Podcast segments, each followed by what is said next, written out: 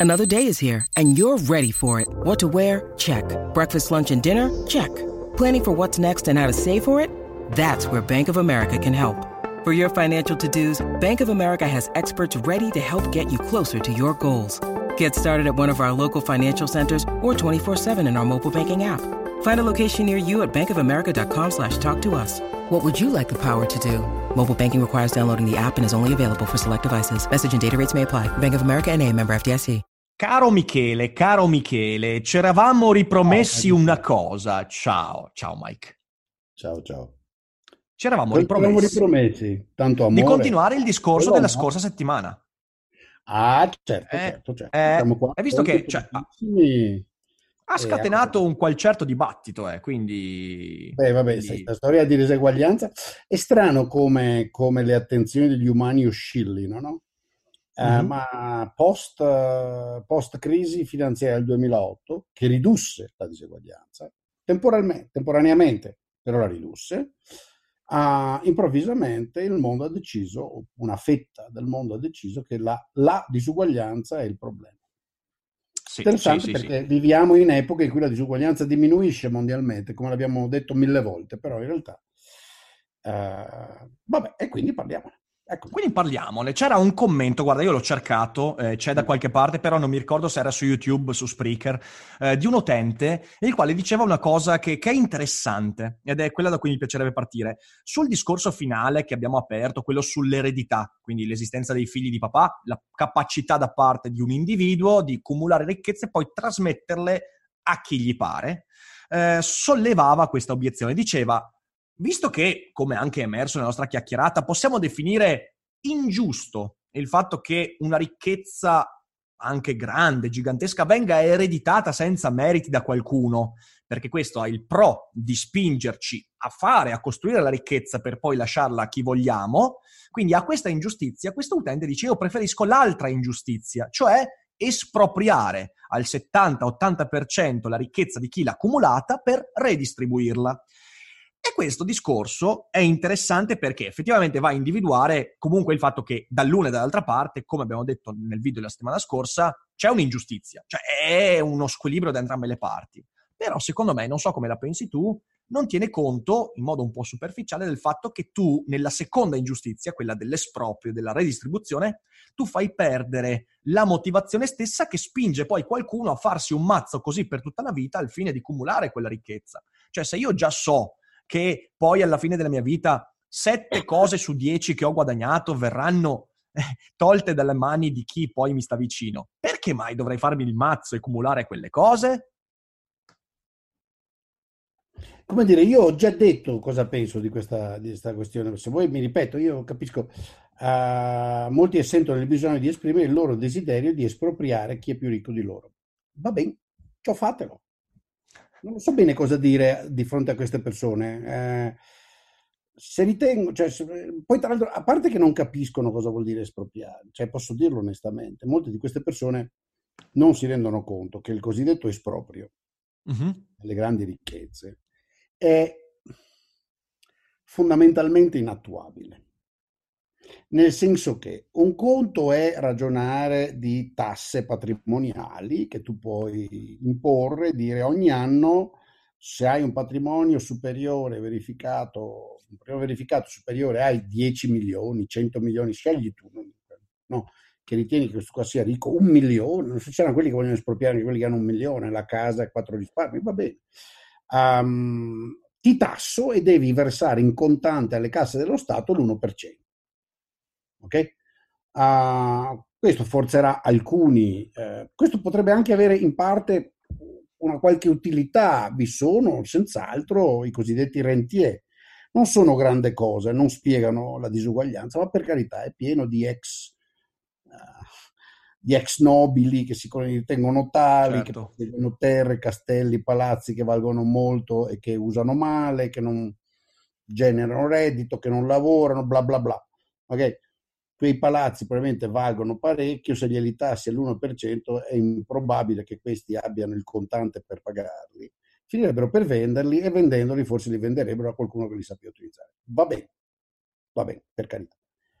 Dopodiché Se invece quello che hanno in mente è che bisogna far pagare l'1% del loro patrimonio tutti gli anni ai cosiddetti grandi ricchi, tipo appunto il solito Bezos che ormai torna come paradigma, poveretto, eh, non capiscono che questo qua implicherebbe che il Bezos eh, molto probabilmente cercherebbe di spostare le sue aziende, le sue attività in una nazione che non lo tassi regolarmente mm-hmm. l'1% all'anno del suo patrimonio perché l'1% dell'anno del suo patrimonio è tanto. Eh, invece l'esproprio, cosa vuoi? Cioè, l'esproprio non lo so, cioè, cosa gli porti via? 50%, gli porti via tutte le azioni, a chi le dai? Cioè, cosa fai?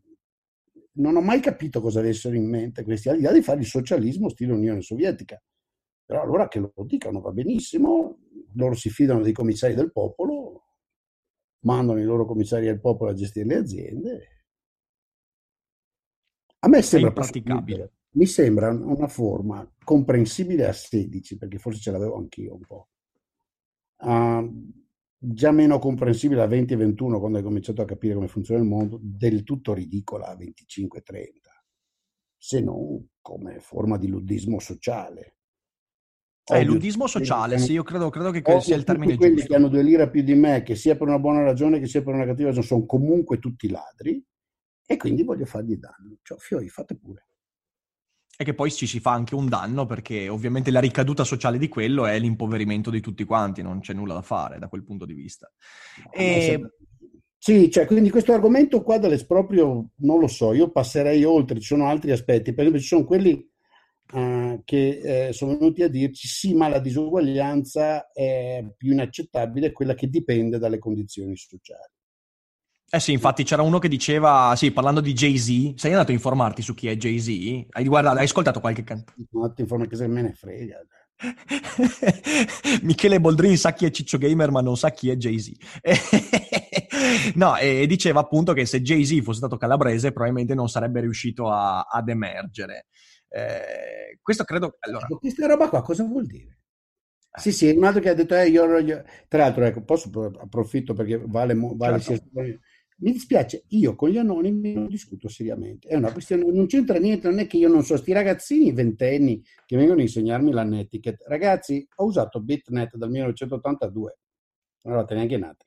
Capite? Cioè, giocavo, giocavo su internet prima che nascessero i, nascesse Netscape che vi ha permesso di, di, di, di operare, perché in ambiente Unix noi lavoravamo e l'internet esisteva per quelli che lo sapevano usare. Quindi le regole, tutto il dibattito dietro l'anonimato, la libertà, bla bla bla. Sapete cosa? Ci ho partecipato prima, io prima che voi nasceste letteralmente, perché molti di voi hanno vent'anni. Punto è che io ho il diritto di discutere con chi cazzo voglio. E quando discuto assolutamente. Siccome quando io discuto ci metto la faccia, la discussione seria implica dati, ragionamenti logici, reputazione, sforzo, ok? E l'atmosfera delle cazzate, dello sbruffone, il chiacchierone, intellettualino fallito, il so tutto io che si, che si fa chiamare Mandreico, Ciccio Bello, o Horace o Socrate, chissà perché poi Jay-Z. nomi ridicoli che siete tutti quanti dei grandi filosofi, ci sono più Socrate sull'internet che capelli in testa mia, ma andate a cagare, chiamatevi Ciccio Bello piuttosto, cioè, posso farla l'invettiva contro questa L'hai già fatta, l'hai già fatta ed è bellissima. Andassero a fare in culo, si chiamano tutti Seneca, ma boia. Einstein, tutti dei nomi fantasiosi, Belzebù. Ma Magari la volta, pensati, la, vo- la volta che becchi veramente... Almeno. La volta che ti becchi veramente quello che si chiama Seneca di cognome, magari gli dici anonimo di merda, ma io mi chiamo no, Amedeo no, Seneca. Ma ti anche la foto, capisci? Cicero, magari ma somiglia a Seneca. Magari. La quantità, c'è un cretino che viene continuamente uh, sul canale mio che ha dei, dei problemi psicopatologici da, da, che bisognerebbe raccomandarlo a Favaretto che si firma Orazio. Cioè, ma, ma, cioè, ma, davvero, Magari si chiama veramente Orazio. è, un nome, è un nome desueto, ma... no, la, che è scritto in inglese, Horace, lui è. è ah, bello. Il punto è che io discuto da anonimi, accetto commenti, come dire, neutri, complimenti, perché i complimenti non si dice mai di no, tanto non arrivano mai, ok? O informazioni verificabili. Se invece qualcuno vuole una discussione seria, seria da persona a persona, non da uomo, può essere anche una donna, ci metti il tuo nome e cognome e io discuto, altrimenti ti mando a fanculo. Punto fine. È giusto, no, beh, è, giusto, è giusto che ognuno si metta i propri regole, limiti. io le mie cazzo, cioè posso averle. Ovvio, è ovvio, ovvio, ovvio, giusto, giusto. Allora, giusto. Questo, eh, ma vogliono espropriarti anche di questo tuo diritto, ricordati, è sempre il sì, no, hanno deciso che no, che io devo rispondere no. gentilmente devi, alla, alla, devi, all'anonimo devi. che comincia a dire che sono scemo, non ho capito niente della vita. Ma va a cagare. Cioè, non ho mica capito. Vabbè, andiamo avanti. Invece, sì, no, sul discorso del contesto. Ecco, che tu che sai fare. Prova a pensare. Nella vita molte cose dipendono da dove come dire, l'incrocio fra spermatozoo e ovulo avviene. E poi ne esce un individuo. E quell'individuo diventa ciò che è, che sarà a 10, a 15, a 30 anni, ovviamente non solo dipendendo dal, dai cromosomi di mamma e papà, ma dall'ambiente dove nasce. Per cui è vero, se nasce un individuo particolarmente intelligente eh, nel mezzo oggi eh, della provincia di Hubei, in un piccolo villaggio sperduto, molto probabilmente quell'individuo avrà meno opportunità di uno che nasce a Manhattan con le stesse caratteristiche. Bene, questa da un punto di vista... Da che punto di vista è un'ingiustizia? Ecco, io vorrei capire. Dal punto di vista di Dio, sì. Ah, sì. Se Dio davvero pensa che tutti gli esseri umani devono essere stati uguali, dovrebbe pensarci lui, visti i suoi grandi poteri. Poi da, da, chi altro è, da un punto di vista astratto di noi che facciamo Dio, possiamo dire sì, mio Dio, che ingiustizia, che spreco di risorse. Più che altro è un fatto che può infastidirci e magari può anche spingerci ad agire per migliorare le situazioni in alcuni contesti, cosa che si certo, fa infatti. Venire a scoprire che c'era una signora bravissima che avrebbe potuto, che ne so, suonare il violino magnificamente e che non ha mai potuto perché eh, il violino non sapeva neanche dove era nel villaggio dove è nata, può provocarti un senso di fastidio, tristezza, d'accordo? Certo. E se tu potessi individualmente evitarlo, faresti dei gesti per farlo. Dopodiché passo la parola a te, Eric. Per andare avanti su sta roba qua, come si fa? Ma non si va avanti perché in realtà, in realtà, lì si entra poi in un campo, voglio dire, eh, così come è un'ingiustizia idealmente che un eh, ragazzo dell'Uzbekistan oggi abbia meno possibilità di un ragazzo della Germania del 2020, è la stessa cosa di dire che è un'ingiustizia il fatto che oggi un vicentino del terzo millennio può fare delle cose che un vicentino del 1730 non poteva fare, cioè anche quella è allora un'ingiustizia. Cioè cosa vuol dire e come fai ad agire? È un discorso astratto che in realtà non serve tanto per portare eventuali soluzioni, serve soltanto per eh, perpetrare una lamentela eh, sul fatto che il mondo è brutto, il mondo è un posto orribile e quindi la mia sensazione di inadeguatezza è confermata da queste ingiustizie. Per me è questo sempre.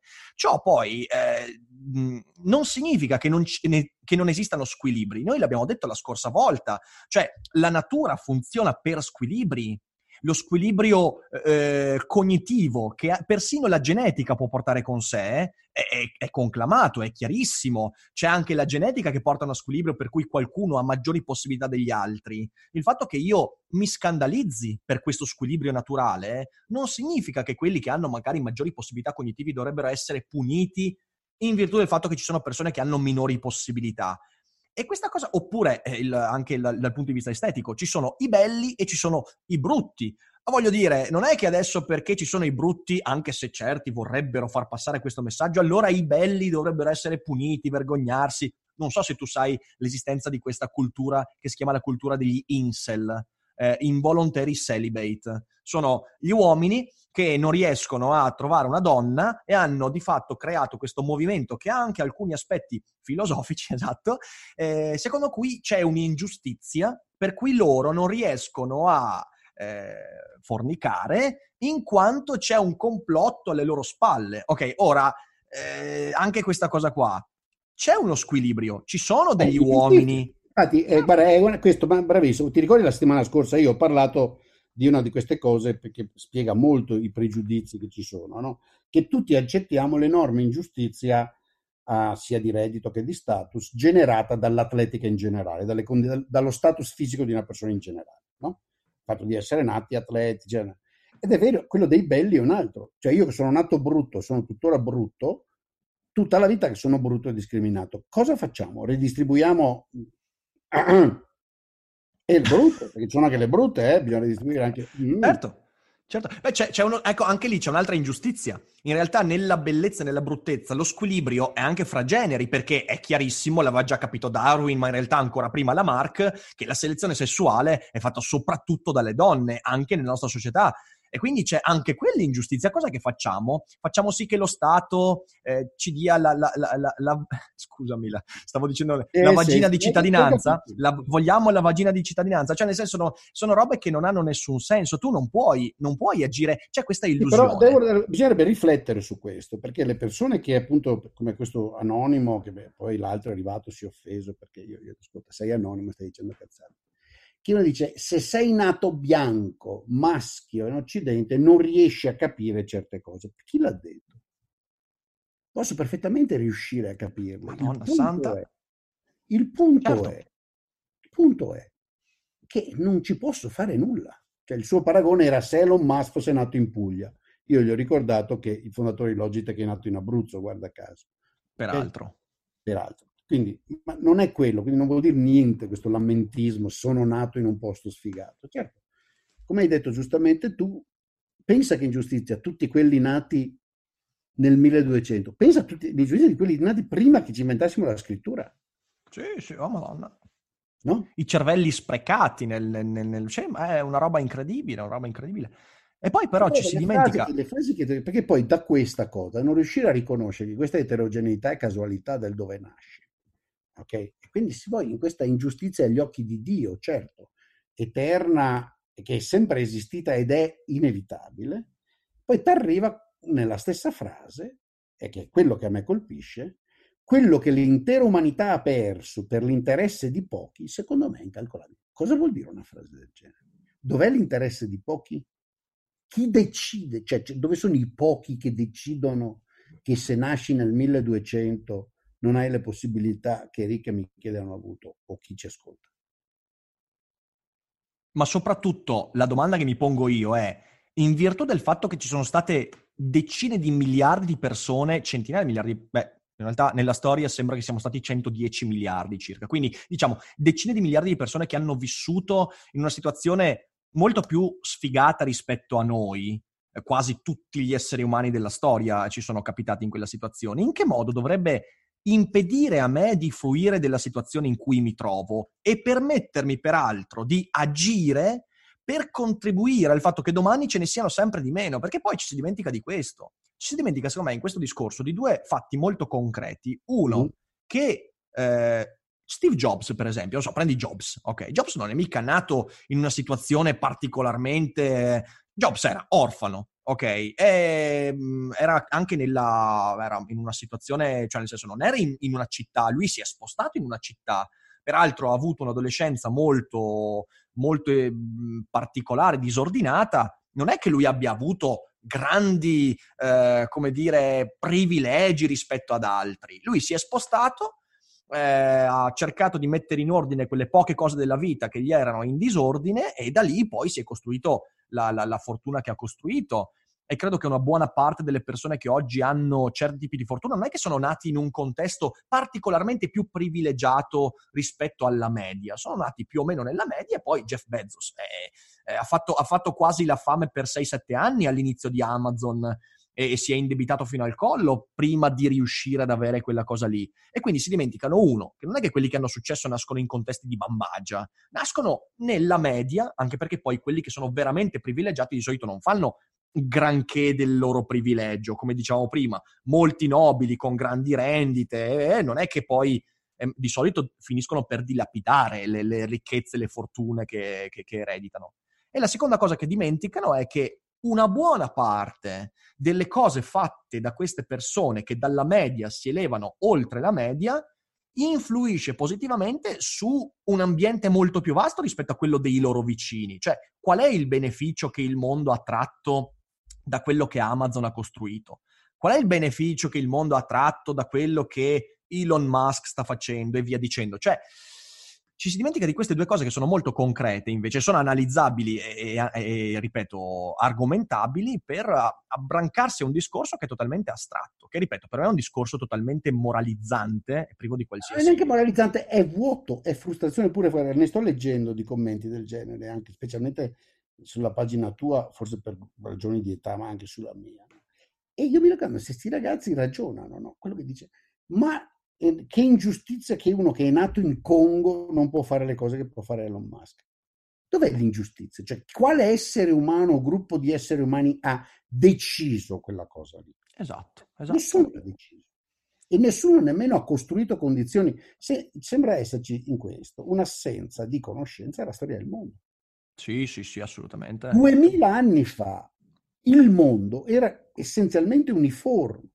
Cioè, c'erano alcune civiltà più avanzate, dove si erano scoperte alcune cose, si erano creati alcuni presupposti filosofici, culturali, eccetera, c'era un po' di ordine politico, un po' di agricoltura più funzionante. Fondamentalmente quella, attorno, quella mediterranea attorno all'impero romano e quella cinese attorno all'impero cinese. Il resto del mondo era uguale e non era colpa di nessuno. No. E quello è il punto. Di chi era la colpa che appunto 2000-2500 anni fa nel Congo non c'era nulla? E la gente viveva uh, facendo oh, i cacciatori e i raccoglitori di bacche. Cioè, è questo che manca, manca, manca una riflessione su questo punto. Non sono ingiustizie nel senso in cui riteniamo sia un'ingiustizia se io di notte prendo uh, Riccardo, lo meno di nascosto con un paio di amici nerboruti e gli porto via il borsellino non è la stessa cosa. Non ci trovi tanto, peraltro, eh? cioè, trovi... magari trovi soddisfazione a pestarmi, ma nel borsellino. Soddisfazione di pestarti e di portarmi via Quello è un'ingiustizia perché c'è una scelta, c'è una scelta di Michele di comportarsi violentemente nei confronti di Riccardo e bla bla bla. Ma qui nessuno sceglie di è una condizione, certo. perché c'è una, una mitologia pseudo-marxista che dice la gente nel Congo, dico Congo per dire Ecuador, per dire quello che volete voi, è povera perché quelli di New York li hanno resi poveri. Ma non è vero.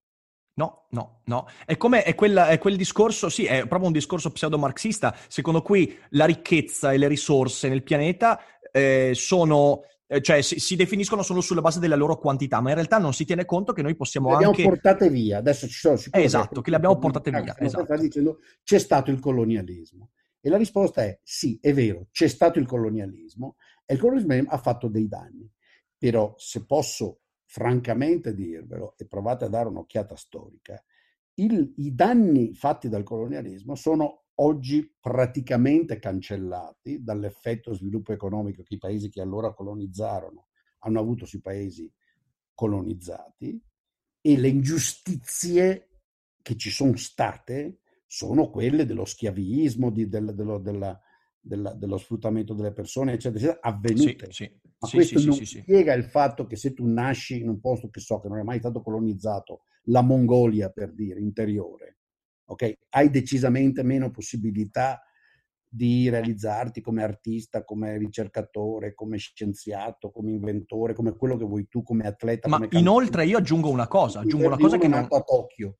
Sì, aggiungo una cosa che spesso in questo, in questo tipo di, di, di, di, delirio non si tiene conto. Eh, tu oggi, se nasci in Cile, in Bolivia o in Perù, hai molte più possibilità eh, di stare bene rispetto a prima del colonialismo. Cioè, nel senso, rendiamoci conto anche di questo. Ora, non è, eh, il mio discorso non è quello di dire, ah, guarda, gli spagnoli hanno fatto bene andare là e fare un massacro. No, è ovvio che non è così, ma indubbiamente, dal punto di vista proprio proporzionale, tu hai maggiori possibilità di avere una vita soddisfacente oggi, vivendo e nascendo in Bolivia, rispetto a, al 1350 nello stesso luogo. E ciò significa non che il colonialismo sia stata una benedizione, significa che gli effetti positivi del colonialismo ormai hanno superato enormemente quelle che sono state le ingiustizie del colonialismo, quindi i massacri, le deportazioni, lo schiavismo e via dicendo.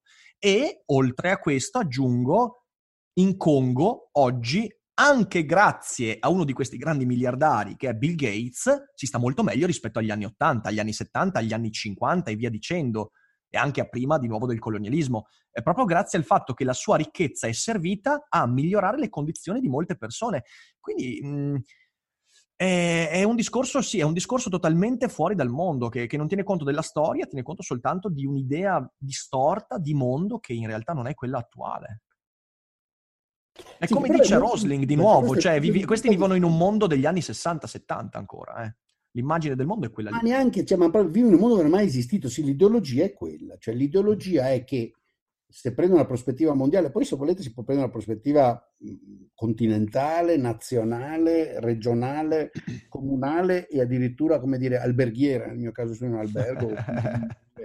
non so se tu sei in un condominio o, o in una casa privata di quartiere. Condominio. Ecco. Eh, occorre riuscire a separare, a mio avviso, nell'analisi dei fenomeni di disuguaglianza, ciò che è prodotto intenzionale o anche non intenzionale, ma chiaro, di organizzazioni e regole sociali che sono modificabili e ciò che invece non lo è o è al più prodotto della storia. Cioè, per esempio, se uno mi dice, sta attento Michele, ah, tu vivi a St. Louis, quindi sai benissimo cos'è la condizione nel ghetto negro di St. Louis, ok? E la condizione di inferiorità sociale, bla bla bla, della, degli afroamericani è palese ed è risultato dello schiavismo ah, praticato dalle, dai, dagli stati del sud eh, no? uh, fino, fino, al 1860, poi della, della, del razzismo, della, della, separazione fra, fra bianchi e negri, eccetera, eccetera, eccetera. Giustissimo, perfetto. Ora, lì ci sto, c'è un ragionamento che sono disposto a fare, perché lì riesco a identificare un processo storico preciso e soprattutto riesco a identificare oggi delle cose che posso fare o posso non fare per riuscire a superare queste condizioni di diseguaglianza causate da un processo storico preciso. Ma l'affermazione che dice eh, eh, quelle che abbiamo appena esaminato, no? uh-huh. sono invece vuote, vuote perché astraggono dalla storia del mondo, astraggono la storia del mondo. Invece, sono, per esempio, molti dei commenti dicono è un'ingiustizia che non vi venga garantito a tutti il minimo giusto, le condizioni di mm. vita giuste. E anche lì dici, d'accordo, senti, cos'è che vuoi dire esattamente? Perché molte di queste persone sembrano veramente avere in mente una forma di socialismo in cui continui tu espropri e ridistribuisci e non sembra porsi mai il problema del fatto che non ha mai funzionato e non riesce a funzionare. Io non so neanche cosa rispondere a queste ragazze o ragazzi che dicono. Un altro dice: perché non eh, redistribuiamo gli utili aziendali? Per? Eh, allora, vediamo un attimo. In molte aziende grosse, eccetera, me, eh, tedesche, sì, questa cosa si fa. Sì, sono esatto, è vero, è vero, l'avevo studiata questa cosa, sì. Un'antica tradizione della socialdemocrazia del sindacato tedesco Uh, tra l'altro criticatissimi dalla sinistra tipica marxista uh, europea, in particolare italiana, no? perché quella era cooperazione con il padrone. Cioè molto del successo di uh, certi settori, in particolare nel settore della metallurgia, delle auto, eccetera, i settori classici, diciamo, no? Dell'industria manifatturiera tedesca, attraverso i sindacati molto rappresentativi che siedono nei consigli di amministrazione, una parte degli utili viene eh, distribuita come bonus ai, eh, ai, mm-hmm. ai dipendenti. Non so quanto questo abbia ridotto e eliminato la disuguaglianza, è un incentivo. Dopodiché i padroni di Porsche, la famiglia che, contra- che controlla BMW, continuano a essere straricchi no? Rispetto al loro dipendente medio. Però un incentivo aggiunge 5, 6, 3 mila, 4 mila a seconda degli anni, 8 mila euro nelle tasche della, della, de, dei dipendenti. Se però lo fai per legge, in maniera automatica e in una struttura industriale, no? Eh sì. Sì, sì cioè, tu vai a minarla alle basi, sì. Esatto, è ovvio che o crei l'incentivo all'imprenditore di fare i trucchi col bilancio, no? facciamo sparire gli utili, basta aumentare i costi. Ok? Oppure se gli porti via gli utili, gli togli anche l'incentivo per cercare di investire, di prendersi dei rischi. Sì, sì, certo, certo. È, eh, ma sai, sai, mi è venuto in mente, mentre parlavi, mi è venuto in mente un altro discorso che è molto simile, che però è nell'ambito che mi compete direttamente, che in realtà compete anche a te. Ok, qualche mese fa mi è capitato di discutere con delle persone di come sono ripartiti i guadagni eh, nel, nel, nell'ambito editoriale. Ok? E io ho detto, guardate che un autore eh, di un libro che sia pubblicato da un editore, mediamente, ma in tutto l'Occidente, prende dall'8 all'11% al massimo quando uno è fortunato, a meno che non ci siano quegli autori che stravendono, loro fanno degli, del, delle cose particolari, però è quella la... e delle persone hanno detto, ah, è un'ingiustizia incredibile, eh? oh mio Dio, ma come si fa? E in realtà io ho cercato di farle ragionare e dire, ah, attenzione, chi è che prende di più nell'ambito della, dell'editoria? Il distributore. Perché lo prende il distributore? Beh, il distributore prende il 50% del prezzo di copertina perché? Perché in realtà è quello che si prende il maggior rischio, è quello che gestisce il magazzino, che ha la maggior forza lavoro e che si prende anche l'onere di distribuzione in tutto il territorio. Poi c'è l'editore, che ovviamente ha un rischio minore rispetto al distributore perché il suo rischio comunque porta una, una, una, minore perdita nel caso il, il, libro non vada bene, quindi prende un po' meno. E poi chi è che ha il minor rischio nell'ambito dell'editoria?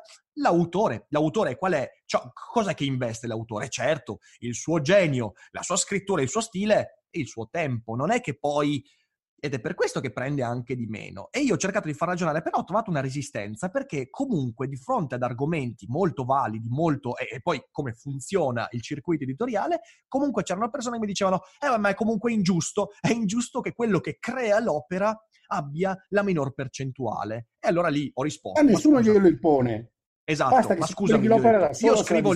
Solo. Esatto, e gli ho risposto, ma scusa, io scrivo libri, ti sembro infastidito dal fatto di prendere l'8,7%?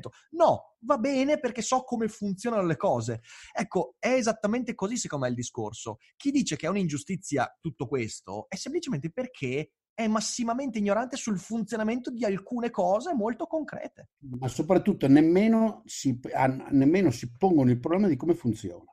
Esatto. Cioè, nemmeno si pone il problema di dirsi, ok, d'accordo, io ritengo, perché siccome ovviamente mi identifico con l'artista, con lo scrittore, con certo. lo scienziato, e quindi scusa, muovo, eh, eh, sono loro quelli che devono ricevere, non questi capitalisti scandalosissimi degli editori, dei distributori. I distributori poi sono dei signori sconosciuti, misteriosi, perché almeno il libraio è uno simpatico che vedi ogni tanto, no? È vero. Il distributore chi è? Magari è una figura oscura, un Mister X messaggerie, no?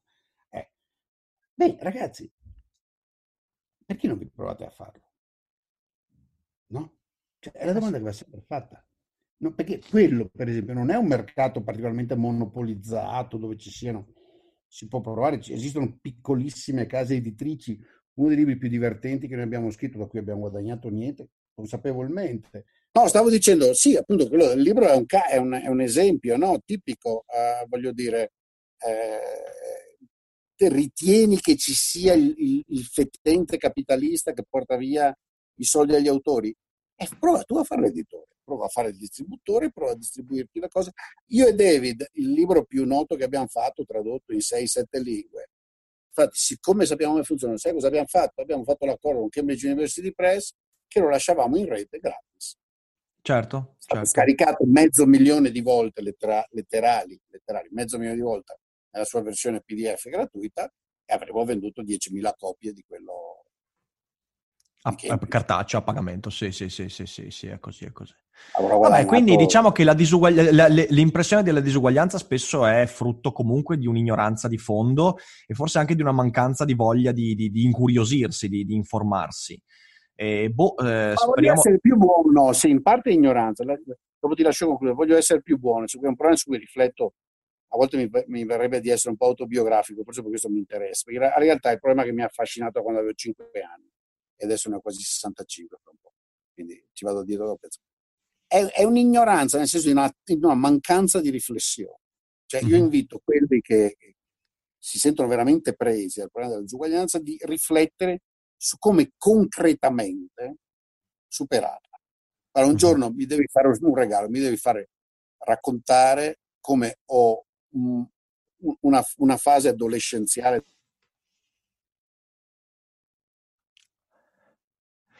Si è bloccato di nuovo. L'adolescenza la mia evoluzione, giusto. Ma come si fa? Eccoci. Come si fa quella cosa lì? I ragazzi che oggi dicono è, è, è, è ingiusto che chi, na, chi, è nato nel Congo non possa diventare Elon Musk, devono chiedersi come faccio. Sì, sì, sì, sono d'accordo, sono d'accordo. E vabbè, speriamo di aver portato qualche pu- spunto di riflessione utile a, ad incuriosirsi, a riflettere. E cosa volete? Vuoi concludere in qualche modo, Mike? non è tutto noia ciò che pensa, lo sai. Non è tutto noia ciò che pensa. E allora ci sentiamo la settimana prossima, magari con meno problemi tecnici e, e buon weekend a tutti. Ciao Mike, buon weekend. Ciao, ciao caro, grazie. Ciao, ciao, ciao, ciao. Vacanze in Sicilia o in Sardegna? Con i traghetti GNV porti tutto quello che vuoi, ti rilassi fino a destinazione e se prenoti entro il 14 maggio, posto ponti a partire da 33 euro. Non c'è modo migliore per andare in vacanza. Scopri i dettagli su gnv.it. Offerta valida sulle linee Napoli-Palermo e Genova-Olbia, 10.000 posti disponibili.